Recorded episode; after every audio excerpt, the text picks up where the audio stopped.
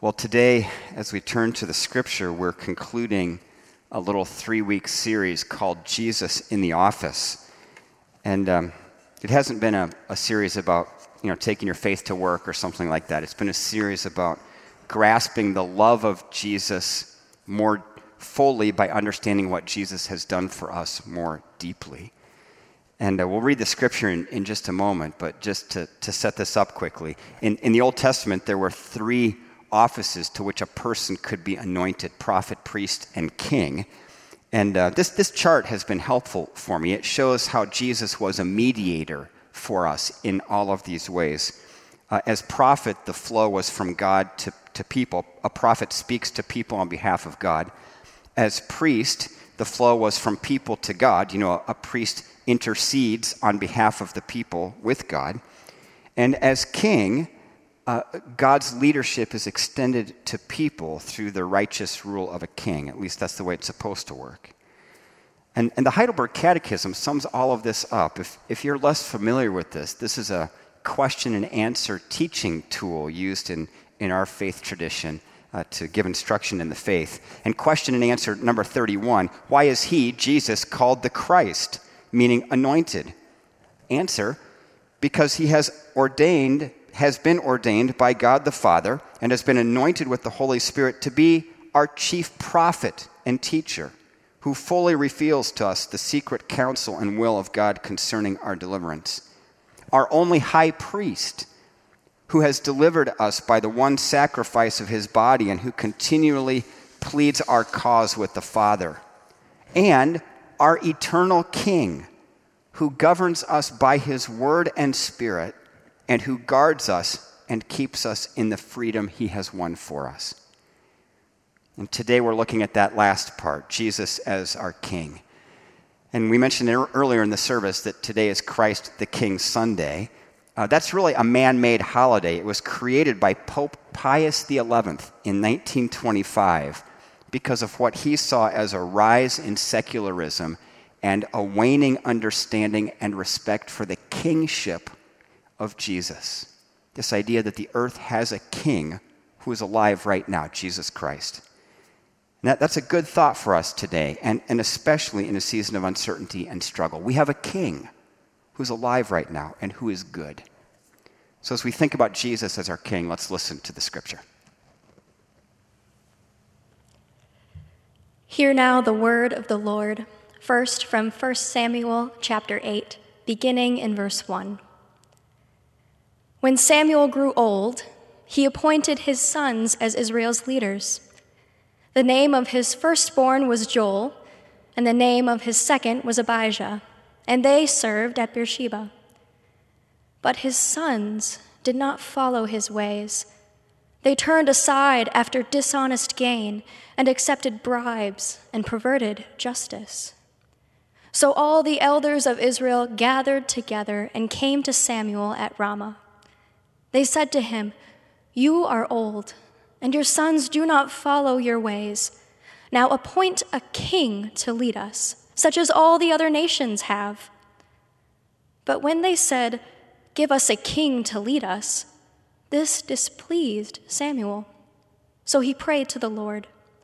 And the Lord told him, Listen to all that the people are saying to you. It is not you they have rejected, but they have rejected me as their king. As they have done from the day I brought them up out of Egypt until this day, forsaking me and serving other gods, so they are doing to you. Now listen to them, but warn them solemnly, and let them know that the king who will reign over them will claim as his rights. And now the word of the Lord from the 18th chapter of John, beginning in verse 33. Pilate then went back inside the palace, summoned Jesus, and asked him, Are you the king of the Jews? Is that your own idea? Jesus asked. Or did others talk to you about me? Am I a Jew? Pilate replied. Your own people and chief priests handed you over to me. What is it you have done? Jesus said, My kingdom is not of this world. If it were, my servants would fight to pre- prevent my arrest by the Jewish leaders. But now, my kingdom is from another place. You are a king, then, said Pilate. Jesus answered, You say that I am a king. In fact, the reason I was born and came into this world is to testify to the truth. Everyone on the side of truth listens to me. This is the word of the Lord. Thanks be to God. Let's pray together, shall we? Lord, open our minds to your word. Help us as we consider it. Uh, we want nothing left on the table today, so help us hear you, God. We ask in Jesus' name. Amen.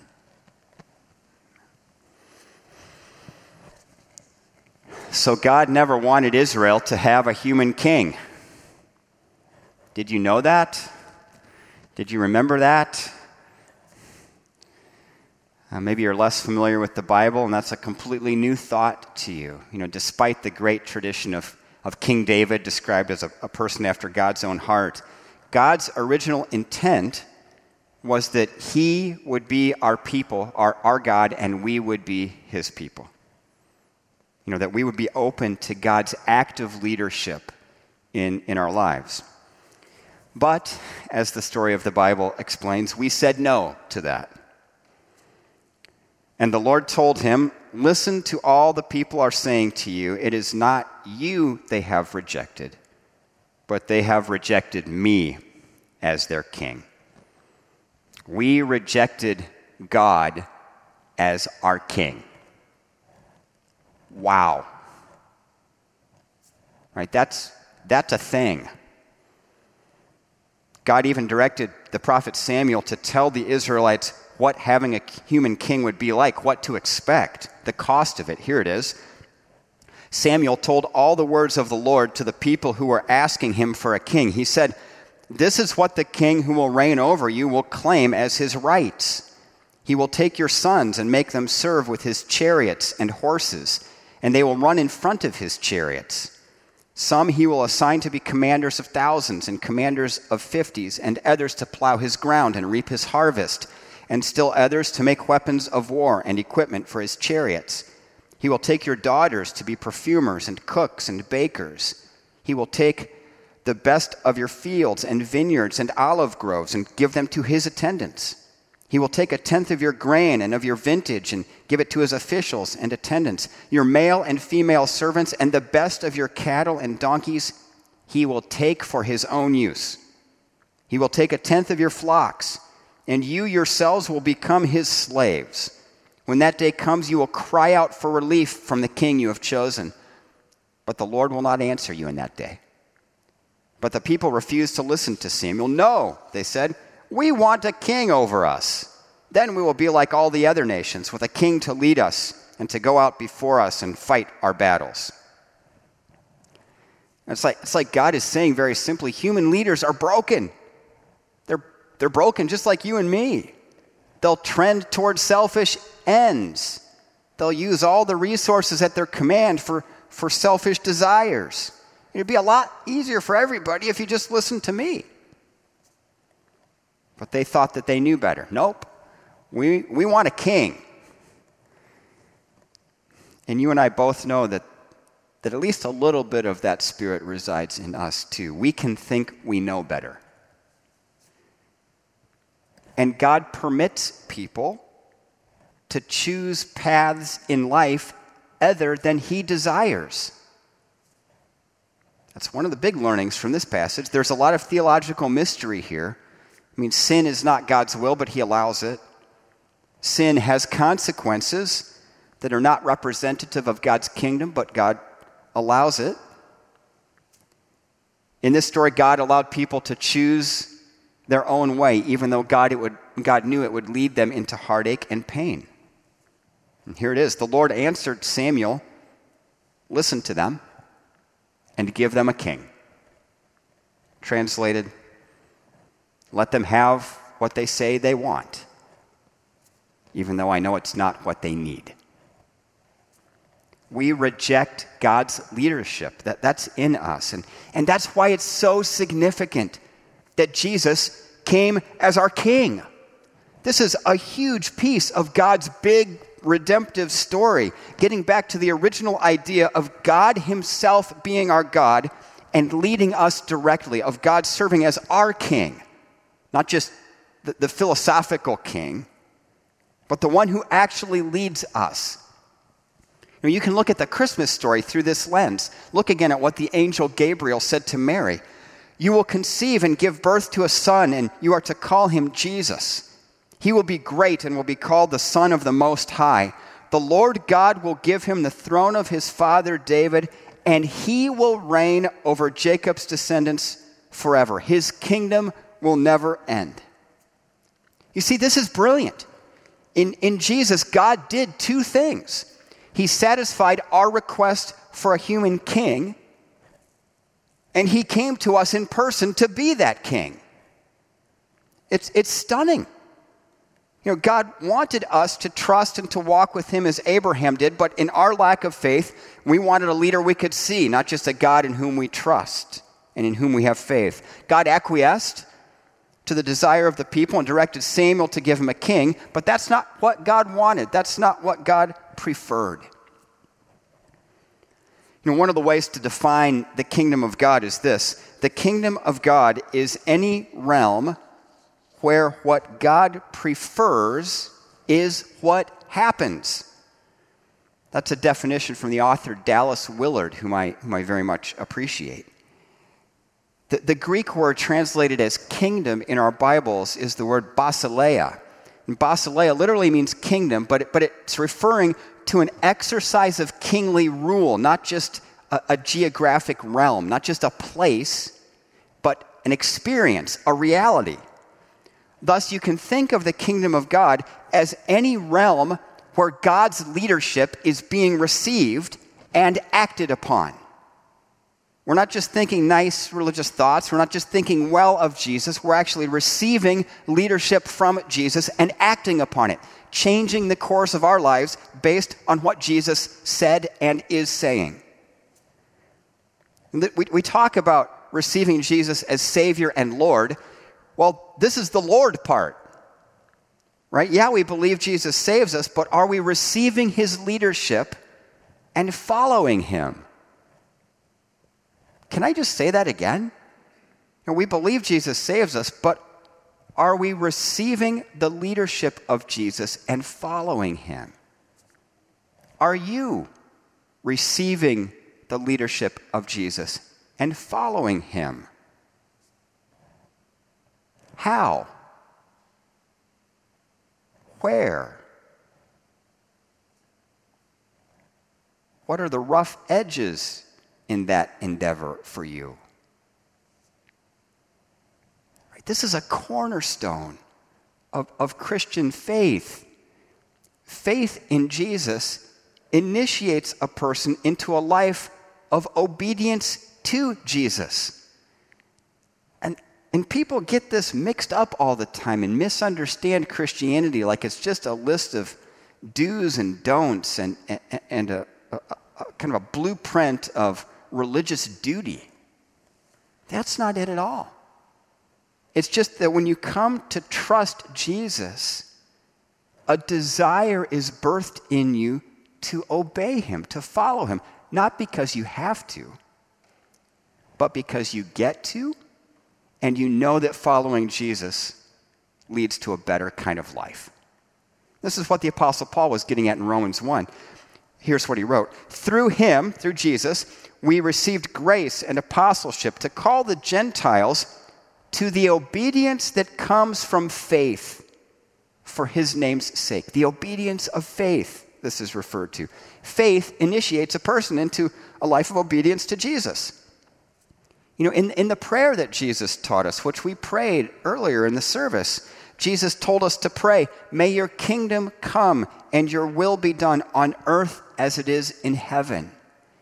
You know, when we pray that way, we're praying in the same direction as the gospel. We're praying that the reign and rule of God might be reestablished in every human heart everywhere on the planet. We're praying that the Great Commission would be advanced and, and completed. And it's always good to begin that prayer by focusing on me. Right? May your kingdom come and your will be done in me as it will be in heaven. You know, help me receive your leadership and guidance. Help me be that realm where what you prefer is what happens. Help me be your coworker in this world such that your kingdom comes and your will is done here as it is in heaven. Know, people rejected God's leadership. We reject God's leadership. And God came in Jesus to be our king, to reestablish his leadership through a demonstration of amazing love. So, what, what do we do with this? How do we live this? How do we apply this, right? In this case, uh, there's a very simple way to implement the reality of Jesus being the king of our lives. And here it is allow don't avoid. Allow, don't avoid. What I mean by that is this allow, allow God to have the place of king for you. Receive the leadership that Jesus is trying to offer you. Follow him actively by, by seeking the Lord and seeking to hear from the Lord. Not just every once in a while, but moment by moment. You know, God is guiding us by his Spirit. The scripture teaches that that the, the Spirit will guide us into all truth, will remind us of the things that Jesus said. God is guiding us actively now, leading us. Allow God to have that place. Follow promptings. Obey the guidance of the Spirit. Allow. Don't avoid. When we avoid, we find some way to continue hiding or turning away from God. That's what avoid means rejecting Jesus' leadership over our life. Maybe receiving him as Savior, but rejecting him as Lord. Now, now this one's, this one's kind of sneaky because there are all sorts of different ways to avoid Jesus. And, and some of them kind of make you out to be a really good person. I mean, you, you can outright ask Jesus to leave, I mean, there's a biblical example of that. Remember when Jesus cast out the demon from that demoniac and they went into the herd of pigs and the pigs ran off that cliff and drowned? And then all the people of that region came out and they said this to Jesus. Then the people began to plead with Jesus to leave their region. this is the Jesus, please go away response, which is open to us, by the way.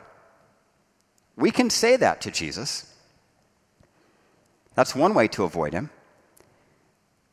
Another way to avoid Jesus is by taking on the role of either the younger brother or the elder brother in the story of the prodigal son. You might remember this if you're more familiar with the Bible.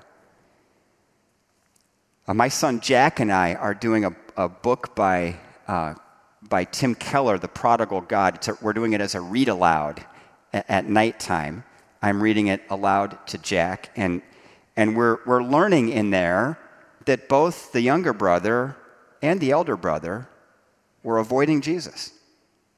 Uh, we, we, we tend to think it was just the elder brother or the younger brother who took off. You know, he asked for his half of the inheritance and went off and wasted it all and learned that that kind of life is a dead end road. You know, the younger brother threw caution to the wind, pursued a life of pleasure. So, lesson one here is one of the reasons people pursue pleasure is to avoid God, to avoid Jesus, to avoid the leadership of God in their life. But the elder brother, you know, meticulously followed every rule. He never did anything wrong. And he thought that made him good. But he was wrong. Because ultimately it was a way of trying to put God and others in his debt. It was a, a moralistic self righteousness, and he was as lost as the younger brother. Lesson here one of the best ways to avoid Jesus is by coming very religious. And we're, we're masters of dreaming up ways to avoid Jesus, really, to, to ultimately reject the leadership of Jesus in our life. So, allow, don't avoid. Allow, don't avoid. And, and this is not meant to be spiritual drudgery or just a sense of obligation or duty. I mean, allowing Jesus to reign in our lives, to, to rule and guide, is all invitation. Because Jesus is a good, good God, an amazing King, just incredible. Back, back in, the, in the late 70s, there was a famous Baptist preacher named S.M. Lockridge. I, I, heard him speak one time about his first name and his middle name. Uh, his parents actually named him Shadrach Meshach Lockridge. so when people, when people asked, why, why do you go by SM? He had to explain that, and then they said, oh, okay, now we get it.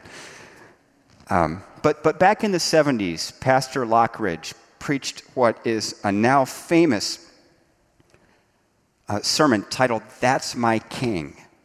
And recently, the video team from the North Valley Baptist Church of Santa Clara, California, put together a short clip of a portion of that sermon for the National Youth Workers Convention. I certainly can't say it any better, so let's close today with that description of King Jesus. The Bible says he's a king of the Jews. He's a king of Israel. He's a king of righteousness. He's a king of the ages. He's a king of heaven. He's a king of glory. He's a king of kings, and he is the Lord of lords. Now that's my king. Do you know him? No means of measure can define his limitless love. Well, well, he's enduringly strong. He's entirely sincere. He's eternally steadfast. He's immortally graceful. He's imperially powerful. He's impartially merciful. Do you know him? He's God's son. He's a sinner's savior. He's the centerpiece of civilization. He's unparalleled. He's unprecedented. Well, he's the loftiest idea in literature. He's the highest personality in philosophy. He's a fundamental doctrine of true theology. Do you know him? He supplies strength for the weak. He's available for the tempted and the tried. He sympathizes and he saves. He heals the sick. He cleanses the lepers. He forgives sinners. He discharges debtors. He delivers the captives. He defends the thief. He blesses the young.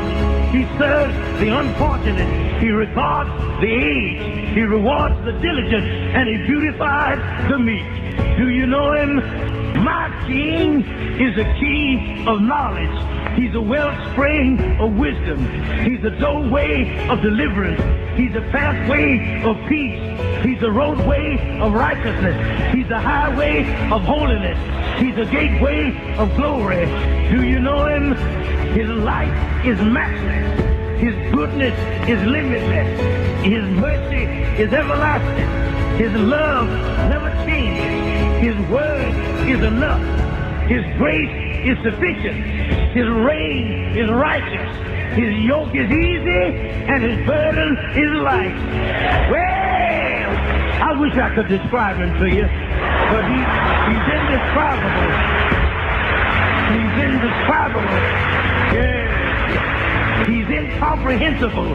He's invincible. He's irresistible. You can't get him out of your mouth. You can't get him off of your hands. You can't outlive him, and you can't live without him. Well, Pharisees couldn't stand him, but they found out they couldn't stop him. Pilate couldn't find any fault in him. Herod couldn't kill him. Death couldn't handle him, and the grave couldn't hold him. That's my king.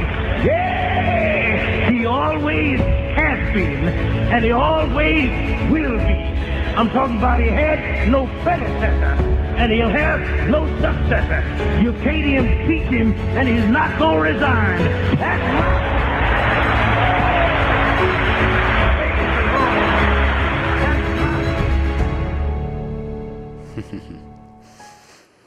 yeah, amen.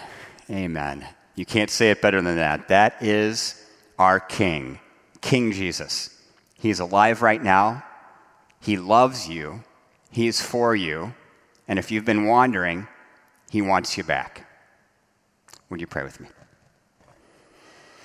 God, thank you so much for your great love for us. Thank you that even in the very moment we rejected you and walked away from your leadership, you decided to at some point in the future restore your good purpose for us. You want to be our God, you want us to be your people. God, if there be any way in us that's preventing that, would you show us that and help us turn to you? If there's anyone listening to this who has never turned to Christ, God, open the way for that. By your Spirit, come upon us and help us relinquish control of our lives and turn to you and receive your leadership and all the good things you want to give us forgiveness and grace, a new start, a new life. Such a new life, it's like being born again, you said. God, we want to receive all you have to give. So by your Spirit, pour it out on us. We love you, Lord Jesus. Thank you that you are a good, good King.